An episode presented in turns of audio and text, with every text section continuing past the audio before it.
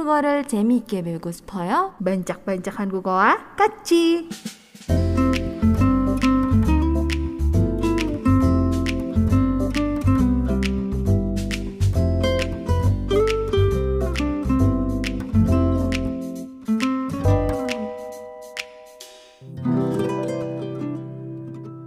Kita lanjutin yuk belajar belajar tentang raja-raja Korea ya.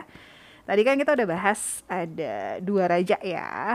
Yang pertama itu adalah Raja Sejong. Yang kedua itu adalah Raja Gwangjong. Raja yang ketiga yang pengen aku bahas adalah Raja Taejo dari Joseon. Raja Taejo ini lahir di bulan Oktober tahun 1335 dengan nama Lee Song-gye. Tapi kemudian beliau mengganti namanya dengan nama Idan.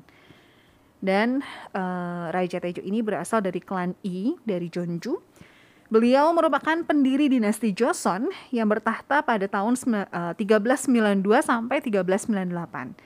Sehingga beliau ini dikenal sebagai the founder dari dinasti Joseon. Setelah pemimpin terakhir dinasti Goryeo yaitu Raja Gongyang berhasil diturunkan, Tejo pun mulai membangun kerajaan dari awal. Dia memindahkan pusat pemerintahan dari Kesong ke Hanyang yang sekarang ini adalah Seoul disebutnya dan dia membangun istana Gyeongbok di sana. Walaupun dia memulai sebuah dinasti dari nol, Raja Taejo berhasil mengerahkan armada tentara yang kuat. Beliau uh, berhasil memulihkan kondisi pemerintahan setelah Goryeo dan mencoba membangun relasi dengan Tiongkok juga. Kalau misalnya pendengar pernah nonton drama Fate yang diperankan oleh Lee Min Ho, nah itu nyeritain atau ada penampilan uh, ya nyeritain lah ya tentang Raja Taejo di drama tersebut. Terus ada juga drama Jung Do Jun tahun 2014. Terus drama The Great Seer yang diperankan sama Ji Jin Hee. Kemudian drama yang hits banget Six Flying Dragon tahun 2015 yang diperanin sama Yoo Ha In. Lalu ada film The Pirates tahun 2014 yang diperankan sama Kim Nam Gil, Son Ye Jin sama Son Lee. Nah itu nyeritain soal uh, Raja Taejo. Ada bahasannya soal Raja Taejo gitu. Katanya, aku belum nonton sih ya untuk drama Six Flying Dragon ini bagus banget. Cuman cukup berat pembahasannya gitu. Mungkin mendengar udah ada yang nonton atau yang mau nonton. Spoilernya gitu sih, aku dapatnya gitu. Jadi dramanya bagus, seru, tapi cukup berat gitu. Ya, oke. Okay. Berikutnya, kita maju ke Raja Taejong dari Joseon. Taejong ini adalah raja ketiga dinasti Joseon. Beliau adalah ayahanda dari Raja Sejong. Beliau dilahirkan sebagai I Bangwon di tahun 1367 sebagai putra kelima Raja Taejo dan memenuhi syarat sebagai seorang pejabat di dinasti Goryeo pada tahun 1382. Dalam kehidupan awalnya, beliau membantu ayahandanya mengembangkan dukungannya dengan rakyat dan banyak figur yang berpengaruh di pemerintahan. Taejong atau Ibangwon menolong ayahanda mendirikan dinasti yang baru yaitu Joseon dengan uh, membunuh para pejabat Konfusian yang berkuasa yang tetap setia kepada dinasti Goryeo. Beliau mengharapkan ditunjuk sebagai ahli waris tahta karena dialah yang paling banyak berkontribusi atas pendirian Joseon. Tapi ternyata Raja Taejo itu memilih putra kedelapannya yaitu Ibangsok sebagai putra mahkota di tahun 1392 akibatnya ada banyak banget konflik yang terjadi sesudah itu yang disebabkan oleh Ibang Won. Salah satunya, salah satu konflik yang diceritakan adalah peristiwa yang disebut pertikaian pertama pangeran yang menyebabkan terbunuhnya putra mahkota Ibang Sok. Kemudian Raja Tejo pun segera memahkotai putra keduanya Ibang Gua atau Raja Jongjong ya sebagai pemimpin yang baru. Tapi setelah itu ya terjadi juga peristiwa pertikaian kedua pangeran antara Ibang Won dengan kakaknya yang lain yaitu Ibanggan karena perebutan kekuasaan. Raja Jongjong pun akhirnya cemas akan kekuasaan saudaranya Ibangwon ya, kemudian mengangkatnya sebagai putra mahkota dan mengabdikan dirinya pada tahun yang sama. Sehingga Ibangwon pun naik tahta menjadi Raja Taejong, raja ketiga di kerajaan Joseon. Nah, Raja Taejong ini dikenang sebagai seorang tokoh kontroversial yang mampu membunuh atau mengasingkan banyak saingannya maupun pendukung-pendukungnya yang membantunya naik ke atas tahta. Bahkan kerabat atau saudaranya sendiri juga uh, dia mampu melakukan hal-hal yang buruk gitu untuk mendapatkan kekuasaan dan untuk mengukuhkan otoritas kerajaannya. Tapi Raja Taejong ini adalah raja yang memerintah secara efektif untuk meningkatkan kehidupan rakyat, menguatkan pertahanan nasional, meletakkan fondasi yang kuat untuk ahli warisnya yaitu Sejong. Dan pada tahun 1418 dia mengabdikasikan diri dan memberikan tahtanya kepada Sejong, tapi tetap membantu Sejong memimpin dan memutuskan hal-hal yang penting. Jadi walaupun dia dikenal sebagai seseorang yang tanda kutip kejam, tapi di balik itu dia mempersiapkan banyak hal gitu untuk penerusnya ada drama yang juga menampilkan Raja Taejong. Kalau misalnya pendengar pernah nonton, ini dramanya drama uh, lama banget sih. Ini judulnya adalah Tears of the Dragon. Sebuah drama sejarah TV KBS. Ini tuh ditayangin di tahun 1996 sampai 1998 lama banget ya. Aku nggak tahu sih apakah ini masih bisa kita tonton. Kalau dicari masih bisa ditonton atau enggak. Nyeritain tentang kehidupan Taejong dan menggambarkan sebagai seseorang yang komitmen terhadap stabilitas kerajaan yang diterjemahkan ke dalam komitmen cinta dan pengabdian kepada ayahandanya dan juga ahli warisnya. Terus kalau misalnya pendengar nonton drama The Great King Sejong tahun 2008 itu juga ada. Nah, kalau misalnya mau lengkapnya mungkin bisa nonton Six Flying Dragons. Nah, itu juga ada nyeritain soal Raja Taejong. Jadi kayak komplit gitu ya. Ini yang seperti tadi aku bilang Six Flying Dragons itu katanya seru banget tapi berat gitu ya mungkin tipe-tipe drama yang bikin kita tuh nonton tapi harus mikir gitu dan pastinya nontonnya nggak bisa di skip skip kalau di skip pasti lupa dan jadi bingung oke lanjut ya berikutnya adalah Raja Yongjo dari Joseon merupakan pemimpin ke-21 di dinasti Joseon, Raja Yongjo ini terkenal akan kecerdasan, kebijaksanaan, dan wajahnya yang rupawan. Selama 52 tahun masa pemerintahannya, kerajaan mengalami kemajuan yang pesat. Dia berhasil memulihkan ekonomi yang saat itu terpuruk pasca perang dengan mengutamakan perdagangan perak dan tembaga.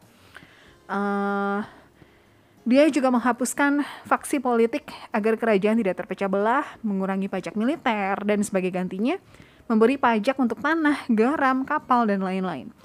Raja Yongjo ini dapat disebut sebagai salah satu pemimpin Joseon yang berhasil. Walaupun dipandang sebagai raja yang hebat, ternyata ya Yongjo ini bukanlah ayah yang baik untuk anaknya. Dia terkenal sangat keras terhadap Pangeran Sado, sang putra mahkota, dan menurut catatan sejarah, Sado ini merasa bahwa sang ayah tidak pernah memberikan kasih sayang kepadanya. Tapi ternyata mendengar di balik itu semua, Pangeran Sado itu mengalami gangguan mental yang buruk.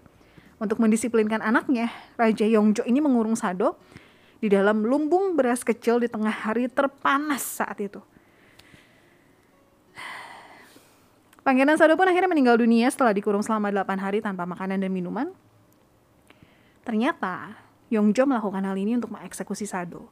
Karena dia nggak bisa mengarahkan pedang kepada sang anak, akhirnya dia pun memilih untuk memberikan hukuman tersebut. Kejam banget sih tapi. Kok jadi sedih ya aku. Oke. Okay. Drama yang menampilkan Raja Yongjo adalah drama yang berjudul The Royal Gambler. Drama ini mengisahkan tentang Yongjo yang merupakan anak dari Raja Sukjong dan Selir Choi atau Dong I yang berasal dari rakyat jelata uh, Yongjo memiliki ketampanan dan jenius yang menguasai aliran Konfusianisme pada waktu dulu. Bahkan kepintarannya melebihi para cendekiawan di negaranya. Lalu kemudian Yongjo pun dapat menjadi salah satu raja, seorang raja dengan kepemimpinan yang besar di dinasti Joseon. Tapi aku sedih banget loh denger uh, pas baca cerita ini ya, cerita tentang raja uh, Yongjo dengan anaknya. Hmm, Oke, okay. yuk kita maju ke raja berikutnya ya. Raja berikutnya adalah Jongjo dari Joseon. Jongjo ini merupakan raja ke-22 dinasti Joseon. Dia merupakan anak dari Pangeran Sado. Dan setelah kematian sang ayah, dia diangkat menjadi raja untuk menggantikan sang kakek, Raja Yongjo. Selama 48 tahun menjabat, dia melakukan berbagai reformasi untuk Korea. Mengutip Mengutip dari laman Wikipedia, Jongjo merupakan raja hebat yang bahkan bisa disandingkan dengan Raja Sejong. Dia membangun perpustakaan Gyeongjanggak supaya rakyat bisa mendapatkan edukasi. Kemudian beliau juga berusaha memperbaiki ketimpangan kelas sosial, membangun kota Suwon Hwasong, dan terkenal sangat mengutamakan kepentingan rakyatnya. Satu hal lain yang membuat Raja Jongjo begitu dihormati adalah baktinya kepada sang ayah Pangeran Sado. Jadi di hari pertama ketika dia naik tahta, dengan bangga dan lantang dia mengatakan seperti ini. Aku adalah anak dari putra mahkota Sado. Ya, dengan bangga gitu. Padahal dia tahu bahwa banyak banget orang yang gak suka sama papahnya. Tapi dia berhasil bilang itu gitu. Ketika dia naik tahta, dia langsung ngomong gitu. Dia bahkan berhasil memakamkan tubuh ayahnya dengan layak walaupun sebelumnya dilarang sama Raja Yongjo. Kalau pendengar pernah nonton beberapa drama berikut ini, itu menampilkan uh, Raja Jongjo ya, antara lain ada yang berjudul Eight Days, Assassination Times Again King Jongjo. Ini tuh drama 10 episode menggambarkan kejadian-kejadian misterius yang mengelilingi Jongjo ketika dia berpergian ke situs lengkap Hwasong di mana dia berencana untuk memindahkan ibu kota negaranya. Terus ada satu lagi nih, Sung Kyung Kwan Skandal. Ini sebuah drama sejarah Korea tentang seorang gadis yang memasuki Universitas Sung Kyung Kwan selama masa pemerintahan Jongjo pada waktu ketika wanita itu dilarang untuk sekolah dengan penalti hukuman pancung bila tertangkap. Aku nonton sih uh, Sung Kyung Kwan Skandal ini ya. Cuman nggak nggak juga. Dan ngomong-ngomong ya ketika lagi bahas soal raja ini aku jadi tertarik buat nonton drama-dramanya karena uh, dari cerita-ceritanya aja kelihat cukup uh, menarik gitu dan seru untuk diikutin. Tapi pasti berat karena kan sejarah ya. Tapi ya kita coba nanti nonton ya. Oke, okay. kenapa banyak nama raja-raja Korea yang memiliki akhiran Jo atau Jong? Contohnya, nama dari Raja Taejo, ya, yang nama aslinya itu sebenarnya adalah Gye, tapi dikenal sebagai Raja Taejo. Beliau diberi nama Kuil. Jadi ada Kuil namanya Tejo dengan gelar akhiran Jo karena uh, beliau ini bukan berasal dari keluarga kerajaan. Uh, sementara akhiran Jong atau akhiran Jo itu memiliki arti yang sama yaitu yang mulia atau yang dihormati. Ini merupakan gelar yang diberikan setelah raja itu meninggal. Oleh karena itu, gelar tersebut disebut nama Kuil. Ketika raja itu masih hidup, maka dia akan tetap menggunakan nama pangerannya. Contohnya kayak Bang He, kemudian Yon Sang, Suyang untuk Raja Sejo, Yoning untuk Yonjo, dan lain-lain. Ada beberapa ketentuan dalam pemberian gelar pada Raja-Raja Joseon. Raja dengan gelar e, belakangnya Jo, ya akhiran Jo, itu menandakan bahwa dia bukan berasal dari keluarga raja. Punya ibu seorang selir, uh, atau ibunya itu berasal dari rakyat jelata, pernah dibuang keluar istana waktu masih menjadi pangeran, dan sebagainya. Sedangkan raja dengan gelar akhirannya Jong itu menandakan bahwa dia adalah murni keturunan raja atau raja sebelumnya. Dan biasanya adalah putra dari ratu. Dia juga tidak pernah mengalami pengasingan. Uh, pengasingan ini beda ya dengan melarikan diri karena alasan politik ya. Inilah mengapa meskipun Raja Injo tidak bergelar Jong, tapi putranya Raja Hyojong itu diberi gelar Jong.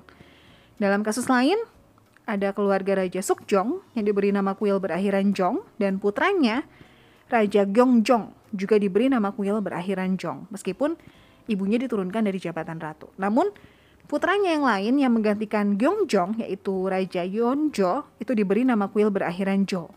Karena ibu Yonjo yaitu Dong I itu berasal dari rakyat jelata. Demikian pula dengan cucu Yonjo yaitu Raja Jongjo diberi nama kuil berakhiran Jo karena ibu beliau pernah dibuang keluar dari istana dan ayahnya putra mahkota Sado itu dijatuhi hukuman mati.